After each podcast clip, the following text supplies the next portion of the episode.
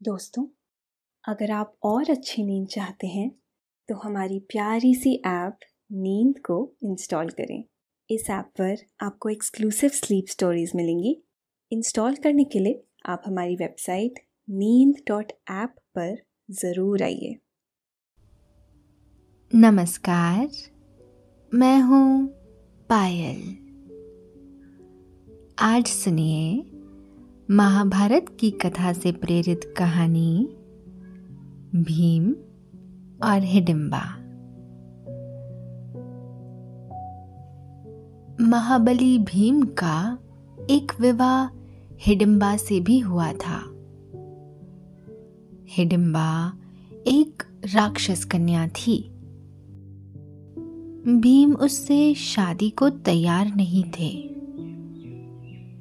लेकिन माता कुंती के हस्तक्षेप से भीम को उससे शादी करनी पड़ी थी। भीम और हिडिंबा की ये कहानी महाभारत काल की है। ये एक ऐसे प्रेम की कहानी है जिसकी कल्पना भी मुश्किल है। लेकिन कहते हैं पृथ्वी लोक में सब कुछ संभव है। तो ऐसा हुआ भी और इसका असर महाभारत तक गया। कल्पना इसलिए मुश्किल थी कि महारानी कुंती के बेटे भीम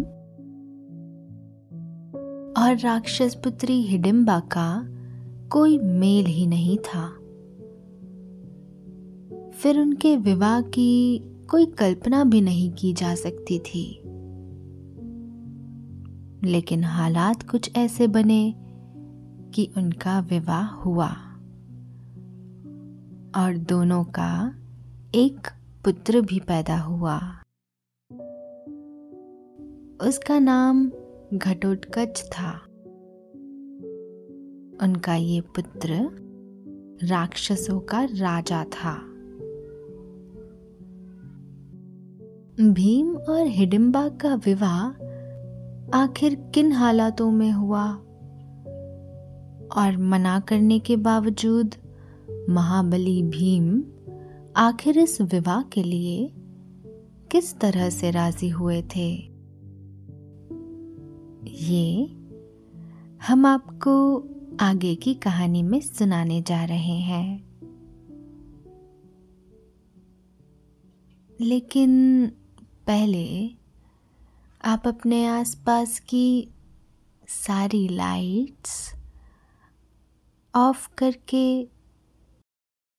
आराम से लेट जाएँ।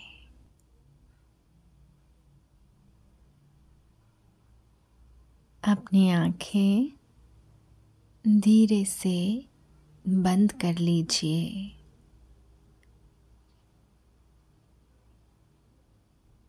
अब थोड़ा सा अपने शरीर को आराम दीजिए।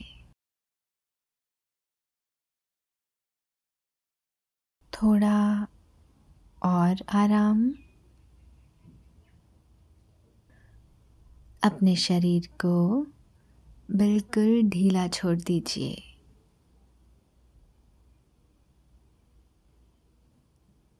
कोई टेंशन नहीं। कोई तनाव नहीं।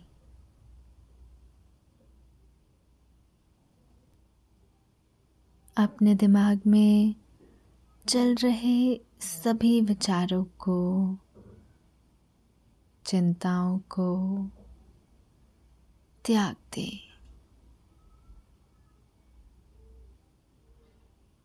एक शांति सी महसूस करें।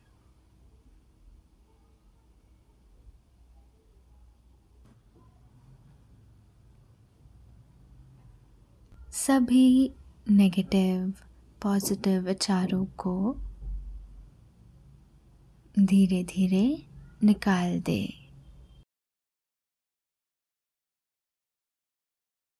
हाथों को सीधा करके अपनी कमर के साइड में रख लीजिए।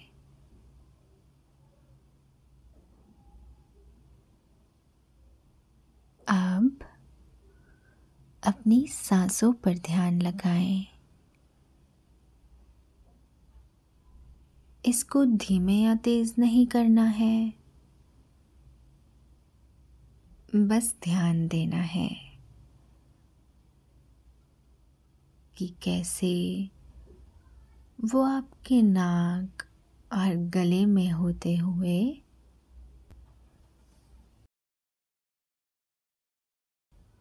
फेफड़ों में आ रही है। और आपके फेफड़े फूल रहे हैं। और कैसे? वो आपके फेफड़ों से वापस गले और नाक के माध्यम से वापस निकल रही है। और आपके फेफड़े थोड़े सिकुड़ रहे हैं।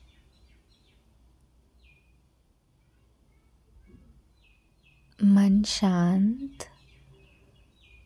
एकदम शांत होता जा रहा है। आप बहुत अच्छा महसूस कर रहे हैं। खुद को काफ़ी हल्का फील कर रहे हैं। सब तरफ़ शांति ही शांति है। सुकून है। खामोशी है।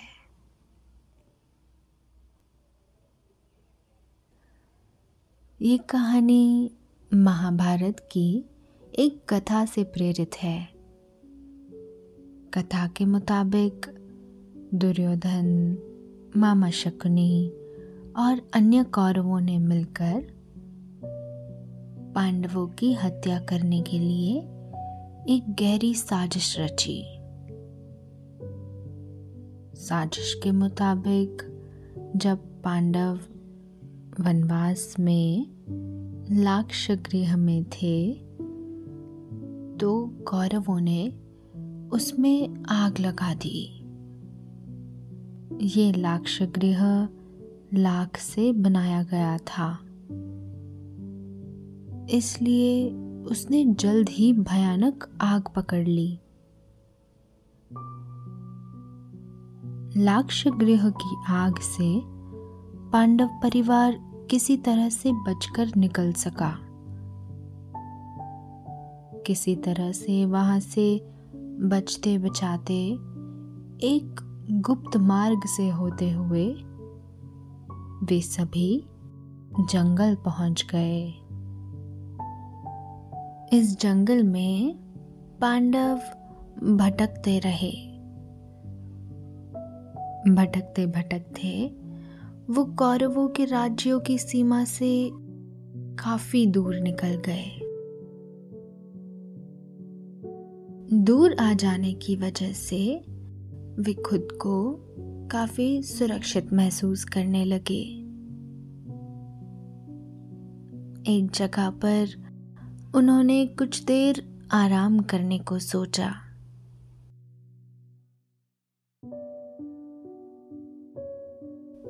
महारानी कुंती अपने पुत्रों के साथ जिस जंगल में पहुँची थी, वो एक मायावी वन था।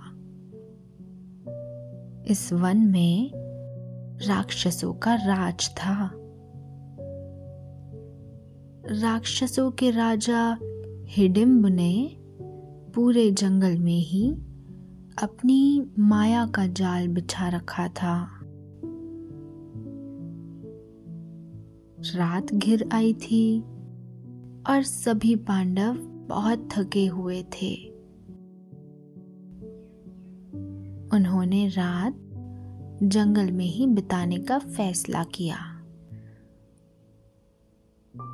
उन्हें इसका तनिक भी आभास नहीं था कि इस जंगल में राक्षसों का राज था।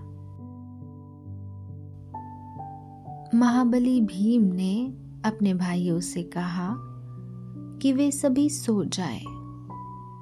वो रात को सभी की सुरक्षा के लिए पहरा देते रहेंगे उधर राक्षसों के राजा हिडिम्ब ने मानवों की गंध महसूस कर ली थी वे पांडवों को राक्षसों का ग्रास बनाना चाहते थे। राक्षसों के राजा हिडिम्ब ने अपनी बहन राक्षसी हिडिम्बा को बुलाया और उसे उन सभी मनुष्यों को वहाँ तक लाने का काम सौंपा। राक्षस राज हिडिम्ब का आदेश पाने के बाद राक्षसी हिडिम्बा अपना काम पूरा करने के लिए पांडवों की तलाश में निकल पड़ी। राक्षसी हिडिम्बा ने पांडवों को खोज लिया। वो सभी सो रहे थे। उसने देखा कि एक बहुत बलशाली मानव उनकी रक्षा कर रहा है। दरअसल ये भीम थे। हिडिम्बा ने भीम को देखा तो वो उन पर मोहित हो गई। वो भीम से प्रेम करने लगी। उसने माया से खुद को सुंदर बना लिया और भीम के पास पहुंचकर उनसे विवाह का प्रस्ताव रखा। भीम ने उसे मना कर दिया। उसने कई बार विनती की, लेकिन भीम ने हर बार मना कर दिया। इसके बाद हिडिम्बा अपने असली रूप में आ गई। उसने भीम को अपना परिचय दिया।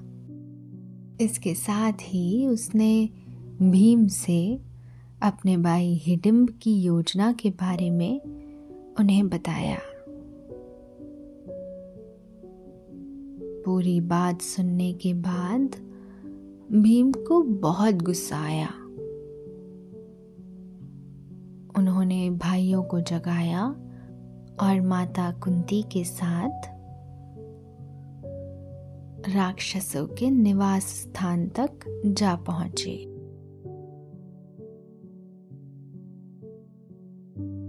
माता कुंती और पांडवों को अपने सामने पाकर हिडिम्ब की खुशी का ठिकाना न रहा। वो बहन के प्रयास को सफल मानकर बहुत प्रसन्न था। लेकिन तभी हिडिम्बा ने भाई हिडिम्ब से कहा कि वो माता कुंती और उनके पुत्रों के प्रति गलत इच्छा का त्याग कर दे।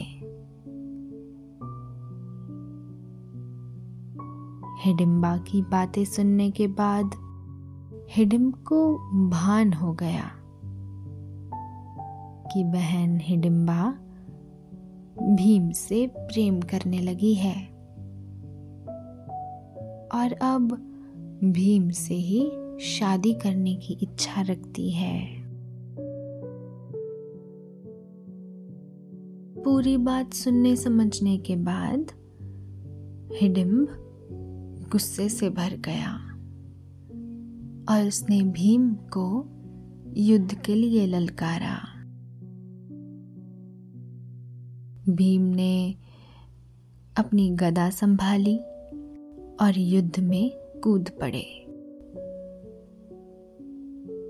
अगर भीम महाबलशाली थे तो राक्षस राज हिडिम्ब भी कुछ कम न थे। लेकिन भीम की ताकत के आगे हिडिम्ब परास्त हो गए और उसका अंत हो गया। भीम उस वक्त इस कदर क्रोध में थे कि वे हिडिम्ब की बहन हिडिम्बा का भी अंत करना चाहते थे। दरअसल, भीम इस बात को मान रहे थे कि भाई हिडिम्ब के अंत से नाराज़ होकर कहीं हिडिम्बा, माँ कुंती या भाइयों को कोई नुकसान न पहुँचाए। धर्मराज युधिष्ठिर ने क्रोध की अग्नि में जल रहे भीम को समझाया। और इस तरह भीम का क्रोध शांत हो गया। उन्होंने राक्षसी हिडिम्बा को छोड़ दिया। कथा के अनुसार राक्षसों की एक परंपरा थी कि जो भी व्यक्ति राक्षसों के राजा को मारता है, उसे राक्षस राज की बहन या बेटी से शादी करनी होती थी। परंपरा के मुताबिक उसे ही राक्षसों का राजा नियुक्त किया जाता था। महाबली भीम हिडिम्बा से विवाह करने को किसी भी तरह से राज़ी नहीं थे। दरअसल भीम मानव जाति से थे। और हिडिम्बा एक राक्षसी थी। भीम इस बेमेल विवाह के लिए इसी वजह से तैयार नहीं थे। राक्षसों ने फिर ये बात माता कुंती और धर्मराज युधिष्ठिर को बताई और उनसे भीम के साथ हिडिम्बा से शादी का प्रस्ताव रखा गया। माता कुंती ने इस प्रस्ताव को स्वीकार कर लिया। माता कुंती के कहने पर भीम को भी हिडिम्बा से शादी का प्रस्ताव मानना ही पड़ा। शादी की बात मान लेने के बाद दूसरी परंपरा भीम के राक्षसों के राजा बनने की थी। माता कुंती ने अपने वनवास सहित पूरी बात उन्हें बताई। साथ ही वहाँ रुक पाने में अपनी असमर्थता भी जताई। हिडिम्बा ने माता कुंती से प्रार्थना करते हुए कहा, माता, मेरे साथ भीम के विवाह और यहाँ रहने से आप लोगों को किसी भी तरह की कोई समस्या नहीं होगी। दोनों जातियाँ अलग होने के बाद भी किसी तरह की वैवाहिक अड़चन भी नहीं आने पाएगी। आप लोग यहाँ मेरे संतान होने तक रुक जाइए। इसके बाद आप स्वतंत्र हैं। तब आप सभी स्थान को छोड़कर चले जाना।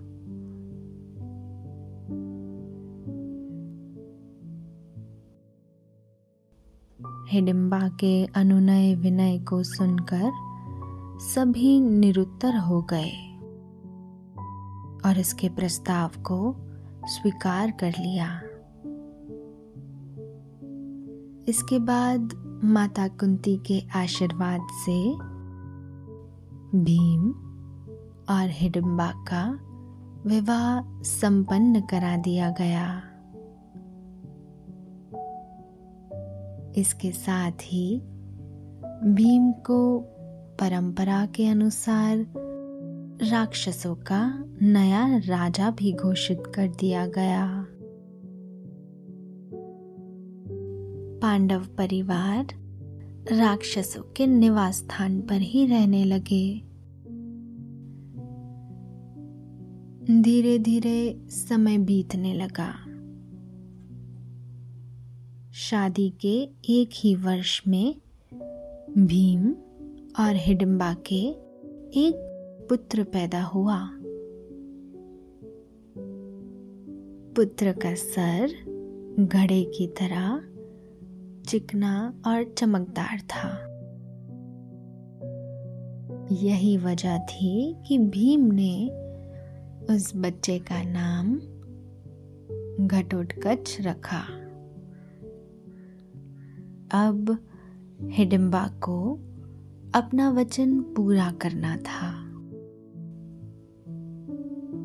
नतीजे में माता कुंती और पांडवों को अब यहाँ से प्रस्थान करना था। भीम ने अपने पुत्र घटोटकच को अपनी जगह राक्षसों का नया राजा नियुक्त किया। वहाँ से विदा लेते वक्त घटोटकच ने पिता भीम को वचन दिया कि जब भी उन्हें ज़रूरत होगी, वो तीन बार उसका नाम लेकर पुकारेंगे तो वो तुरंत ही उनके सामने उपस्थित हो जाएगा। इसके बाद भीम ने माता कुंती और पांडव भाइयों के साथ अपने इस परिवार से विदा ले ली और वापस जंगल की तरफ़ निकल गए। क्योंकि उनके वनवास का समय अभी बचा हुआ था।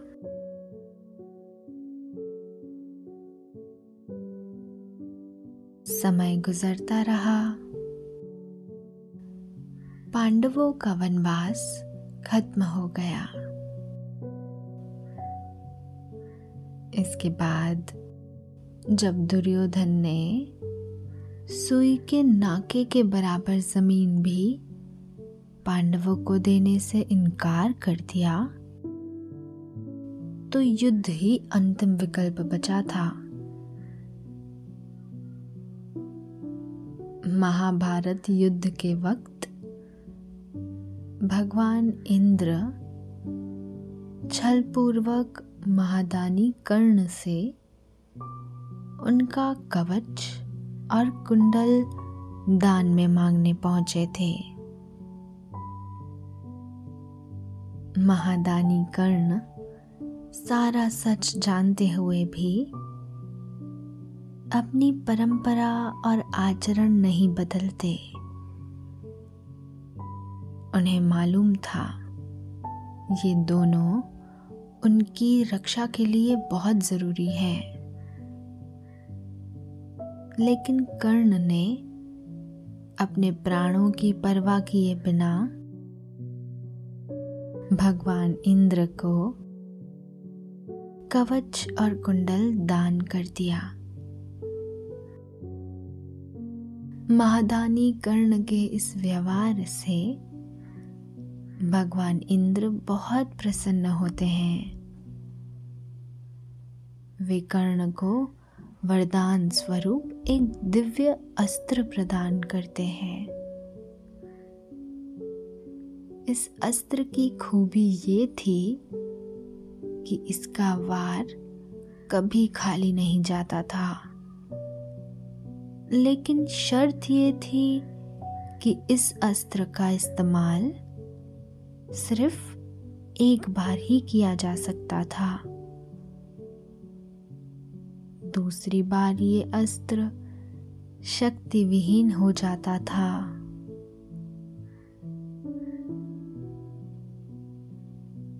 महाभारत युद्ध शुरू हो जाता है। दोनों तरफ़ के सेनाएँ कुरुक्षेत्र में युद्ध के मैदान में डटी हुई थी। अर्जुन सब पर भारी पड़ रहे थे। इस वजह से कर्ण इस अस्त्र का इस्तेमाल अर्जुन के खिलाफ करना चाहते हैं। इसके लिए बकायदा योजना बनाई जाती है। इस बात की भनक भगवान श्री कृष्ण को लग जाती है। वे किसी भी तरह अर्जुन को बचाना चाहते हैं। तब भगवान कृष्ण इसका उपाय निकालते हैं। भगवान श्री कृष्ण भीम को बुलाते हैं और उनसे कहते हैं कि वे अपने और हिडिम्बा के पुत्र घटोत्कच को युद्ध में सहायता के लिए बुलाएँ।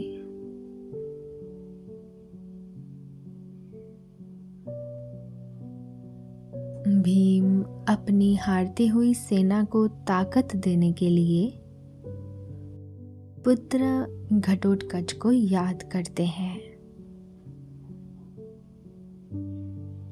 भीम ने घटोत्कच का नाम जैसे ही तीन बार पुकारा,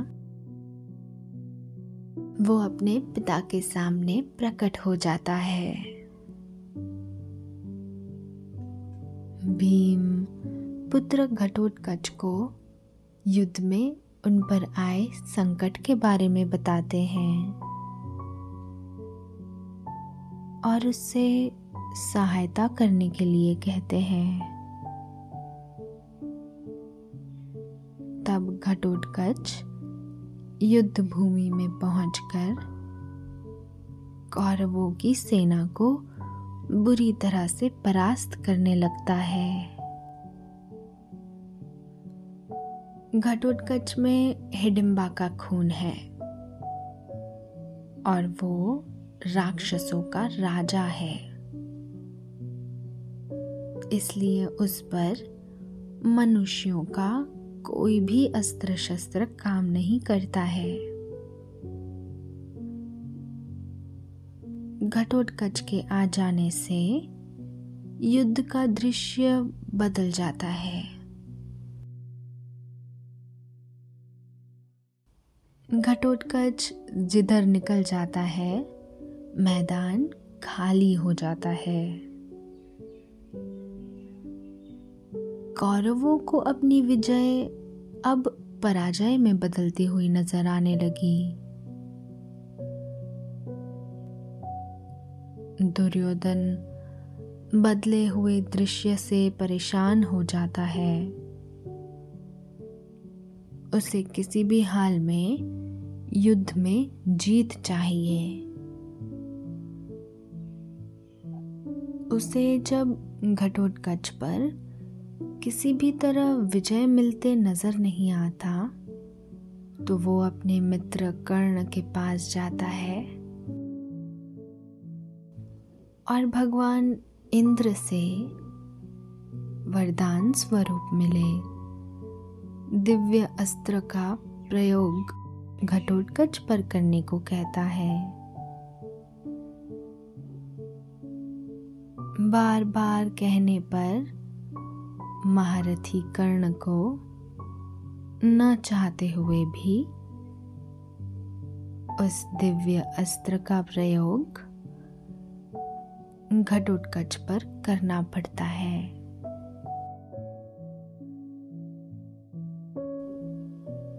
अभी आपने हिडिम्बा के प्रेम और महाबली भीम से उनके विवाह के बारे में महाभारत की कथा से प्रेरित ये कहानी सुनी। अब आपके सोने का समय हो रहा है। निद्रा देवी चुपके से आकर आपके सिरहाने बैठ गई है। नींद आपकी आँखों में बढ़ती जा रही है। आपकी पलकें बोझल होती जा रही है। और आप धीरे धीरे की वादियों में उतरते चले जा रहे हैं। उतरते चले जा रहे हैं। शुभ रात्रि।